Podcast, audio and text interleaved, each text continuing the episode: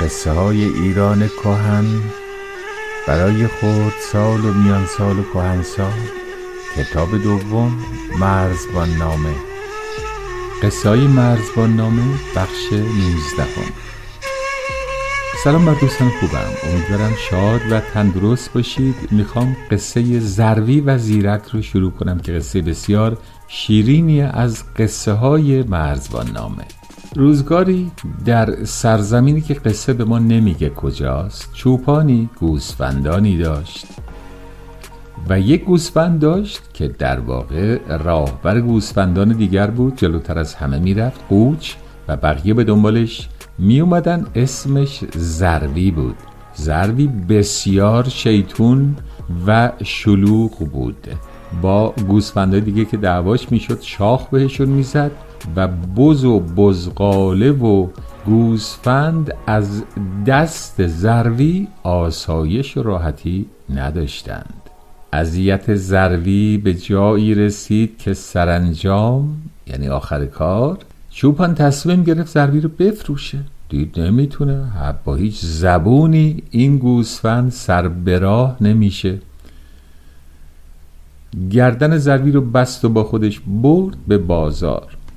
حال که گوسفنده ولی احتمالا در کلاس مدرسه در محیط کار در همسایگی آدمای ناراحت و مزاحم دیدید که دائم کارشون مردم آزاریه. اینها یا کسانی هستند و اغلب کسانی هستند که اگر زورشون برسه زور میگن. ولی در مواردی آدمایی هستند که مشکل مغزی دارند. در یه تحقیقی از 83 هزار نفر اسکن مغزی گرفتند و متوجه شدن احتمالا تو اخبار شنیدید که گاهی وقتی دانش آموزی در آمریکا که اسلحه آزاده اسلحه بابا رو برمیداره و میره یه عده رو می‌زنه با اون. اینها کسانی هن که مشکل مغزی دارن و با یه عمل جراحی ساده می‌تونن خوب بشن و یه آدم نرمال و تبدیل بشن به یک فرد بسیار همراه و همکار. پس در اغلب موارد اون که ما بعد میگیم بهش که فلانی بده یک مشکل مغزیه و اون بیچاره تقصیری نداره. یا اینکه یک آموزش غلطه و باز تقصیری نداره.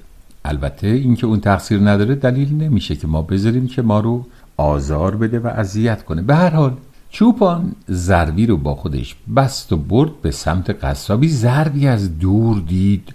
یک آقایی با سیبیل های از بناگوش در رفته. لباس عجق وجق خونین کثیفی هم پوشیده و با چشمان دریده داره.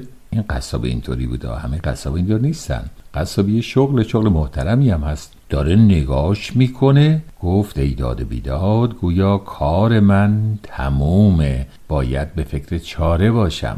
اما قبل از اینکه به فکر چاره ای بتونه باشه رسیدن به قصاب. قصاب گرفت و ضربی رو زد زمین. با تناب دستها و پاهاشو بست و انداخت اون گوشه رفت داخل قصابی کاردشو برداره بیاره سر این گوسفند بدبخت رو ببره.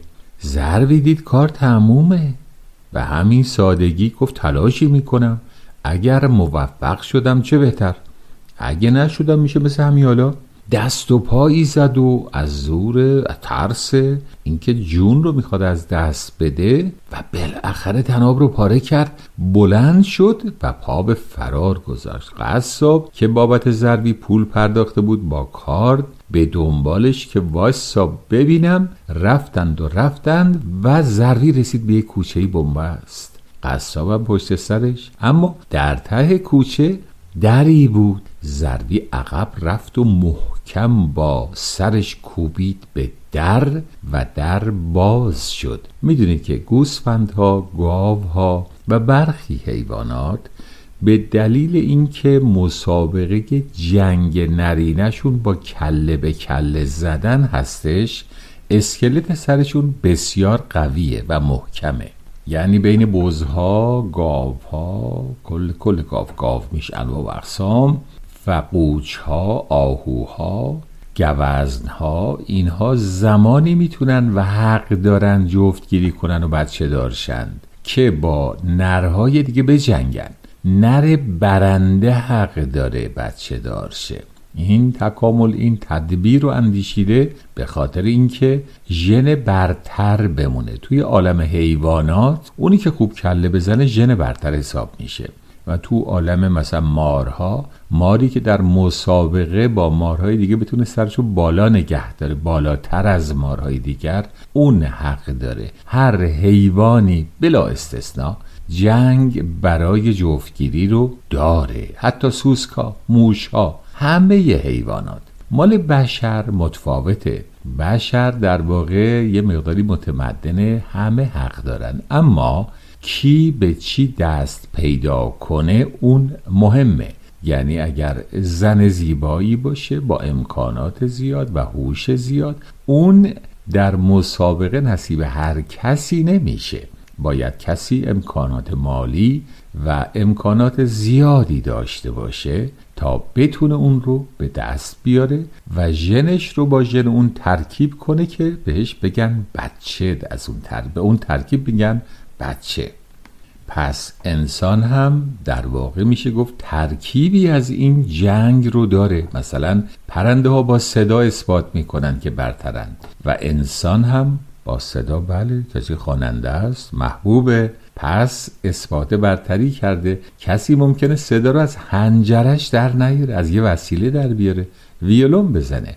اون هم برتره. در ماهی ها هر ماهی که بتونه لونه لونه خوبی تو سنگ ها پیدا کنه و خونه مناسبی اون حق داره و در بشر هم همینطور. کسی که خونه خونه بزرگ خوب داره امتیاز داره. در پرنده ها کسی که لونه سازیش خوب باشه اون باز امتیاز داره در بشر هم همینطور خونه و لونه مهمه. در بعضی پرنده ها این که چقدر از زمین به هوا بدون باز زدن به پرند به جهند مسابقه است. باز در بین انسان هم همینطوره. یه فوتبالیست یا کسی که قهرمان فرض کنید پرش شانس بالا داره. در بعضی پرنده ها داشتن قبقب سرخ یه امتیازه سرخ خوش رنگ در بشر هم همینطور. یک زرد روی در داغون شانسی در مقابل یک انسان ورزشی ورزیده سرخ روی نداره. در میمون ها کسی که بتونه دیگران رو بترسونه و ازش حساب ببرند شانس جفتگیری داره. در میان گربسانان هم همینطور. به جنگ و پیروز شه در عالم انسانی هم همینطور منتها ابزار جنگی که فقط زور بازو نیست یه زمانی بوده. الان دیگه خیلی کمتر. بازو کمتر اهمیت داره تا پول و امکانات زندگی چیزی که حیوانات ندارند. ولی به هر حال نشانه قدرت یعنی نشانه قدرت در هر حیوانی چیزی است. در انسان مجموعه اونها به اضافه پول توان سرودن شعر توان نوشتن و قلم به دست بودن اینا چیزی که حیوانات ندارن. ولی خب اثبات برتری نسبت به دیگرانه و اثبات تفاوت دیدید بعضی سعی می‌کنن اثبات کنن که من با دیگران متفاوتم من اینطوری غذا می‌خورم من فلان می‌کنم. سعی می‌کنن دائم بر خودشون تفاوت بتراشند که این تفاوت شاید جذبه ایجاد کنه. تمام اینها از استخون قوی سر زروی شروع شد زروی محکم کوبید به درد در باز شد و وارد باقی شد. حالا تو اون باغ چه اتفاق افتاده بود؟ باغبان از غذای روزگار و اتفاقا با زن قصاب دوست بود و اون روز با هم باغبان و زن قصاب در اون باغ خلوت کرده بودند باغبان که در کنار زن قصاب بود ناگهان دید قصاب با کارد وارد شد. نفهمید این دنبال زرگی فکر کرد اومد اینو بکشه. بلند شد بیل برداشت. این دوتا افتادن به جون هم و مردم جمع شدن و زروی فرصت فرار پیدا کرد. زروی از این فرصت استفاده کرد و زد به صحرا. رفت به صحرا. آزاد و راحت و دیگه نه چوپانی و نه اربابی و نه رئیسی برای خودش میگشت. و اما شب شد. شب شد در تنهایی خود موند ولی ناراحت نبود و شب رو در گوشه ای گذروند البته گرگ نخوردش. تا اینکه فردا روز رسید و زروی در اطراف میگشت. یاری همدمی هم صحبتی کسی بالاخره گوسفند موجود اجتماعی برخلاف موجودات دیگر تو جمع زندگی می‌کنه. می‌دونید که بعضی از موجودات اجتماعی هن باید تو جمع باشن گله ای هستن مثل انسان هم جز اوناست. و بعضی ها نه انفرادی و تک زندگی می‌کنن. اونها که به هم وابسته هستند به نوعی یا آسیب پذیرند و اگر تو گله باشن امنیت بیشتری دارن توی جمع زندگی می‌کنن و این کم کم در طول تاریخ تکامل تبدیل میشه به یک نوع نیاز درونی و نیاز عاطفی انسان. در مغز حتی سیمپیچی پیدا می‌کنه نیاز آدم داره. به هر حال بعد از مدتی دید صدای او او سگی میاد. گفت هر جا که سگ هست آبادانی هست. و هر جا آبادانی هست برای گوسفندا گرفتاری هست. البته آبادانی هم نباشه در بیابون هم گرگ هست. همون باز شعر معروف هر که گریزت خراجات شاه بارکش قول بیابان شود. قدیمی اعتقاد داشتن که در بیابان قول هست. و این قول گاهی وقت آدم رو اذیت می‌کنه گاهی ازشون کار می‌کشه. به هر حال رفت و به سمت صدا و رسید به جناب آقای سگ. گفت سلام عرض می کنم جناب آقای سگ سگ گفت سلام علیکم. آقای ببعی گوسفند آقای قوچ حالت چطوره؟ گفت خوبم. گفت ای بابا الان تو باید تو گله باشی. منم رئیس گله باشم. دور شما ها مواظبتون باشم. تو اینجا تنها من تنها. زروی قصهش رو برای سگ تعریف کرد. گفت اما آقای سگ شما چی؟ گفت منم از گله دور افتادم گم شدم. هرچه گشتم گلمون پیدا نکردم. چوپان خوبی هم داشتم. گفت چه خوب راحت شدیم هم من هم تو. گفت نه امشب که بگذره من هوا فردا روشنشه را میفتم برم گلم رو پیدا کنم. به هر حال من در کنار اونها می‌تونم زندگی کنم. گفت ای بابا بیکاری تازه آزاد شدی. گفت آخه این آزادی به درد من نمی‌خوره. من با چوپان و گله خودم خوش بودم زندگی خوبی داشتم ناراحت نبودم. ضربی شروع کرد به نصیحت کردن زیرک. اسم این آقای سگ زیرک بود. گفت تو باید مثل اسمت زیرک باشی باوش باشی. آدم نادانی به نظر نمیای تو. گفت بله ولی خب به هر حال وابسته هستم. دوستان خوبم می‌دونید که سگ ها فامیل گرگن. پسرمو هم با هم شاخه که از اونا جدا شدن و انواع و اقسام در واقع سگی وجود داره. نژادهای مختلف. ولی نژاد مختلف دلیل بر این نمیشه که اینها موجودات مستقلی باشن. اینها هم مثل شاخه درخت که از هم جدا میشه در طول تکامل شاخه به شاخه شدن موجودات و شاخه سگ و گرگ اخیرا از هم جدا شدن. به خاطر همین گاه ژنشون با هم ترکیب میشه. چون وقتی موجودات از هم خیلی دور بشن دیگه ژنشون با هم ترکیب نمیشه. مثلا ژن اسب و الاغ با هم ترکیب میشه چون اینا فامیلن با هم. و هنوز اونقدر از هم دور نشدن که ژنشون با هم ترکیب نشه. اما در این حد دور شدند که اونچه که محصول اسب و الاغ میشه وقتی ژنشون ترکیب بشه میشه استر که استر دیگه تموم میشه. یعنی بچه دار نمیشه کلا. وگرنه یک نژاد جدیدی به وجود می اومد اون وقت می‌تونست استر با اسب ترکیب بشه باز یه نژاد دیگر. استر با الاغ یه نژاد دیگر. به هر حال جناب زیرک می‌خواست برگرده. پیش گله خودش برای اینکه می‌دونی سگها وفادارن وفای بسیار عجیبی دارن. و جالب اینه که گاه آدم فکر می‌کنه چه خوب می‌شد اگر اون به اصطلاح ژن مربوط به وفاداری سگ به انسان داده می‌شد یا زده می‌شد. هورمونی هست به اسم اکسیتوسین که باعث میشه آدما با هم وابسته و هم, هم مهربون شن با هم. اما یه اشکالی تو کاره. یعنی شما می‌تونستید یک بمب اکسیتوسین در فضای یک شهر منفجر کنید که ببینید شاهد این باشید که مردم هم هم دیگر بغل می‌کنن همه با هم مهربونن. طرف میره خرید میگه آقا قابل شما رو نداره. اصلا بردارید ببرید. نه از این قابل نداره مغازه امروزی که سه برابر پول می‌گیرم بعد از قابل نداره. و و زمانی که میگه قابل نداره اگه پول ندارم یقه آدمو میچسبن کتک می‌زنن. اینا نه.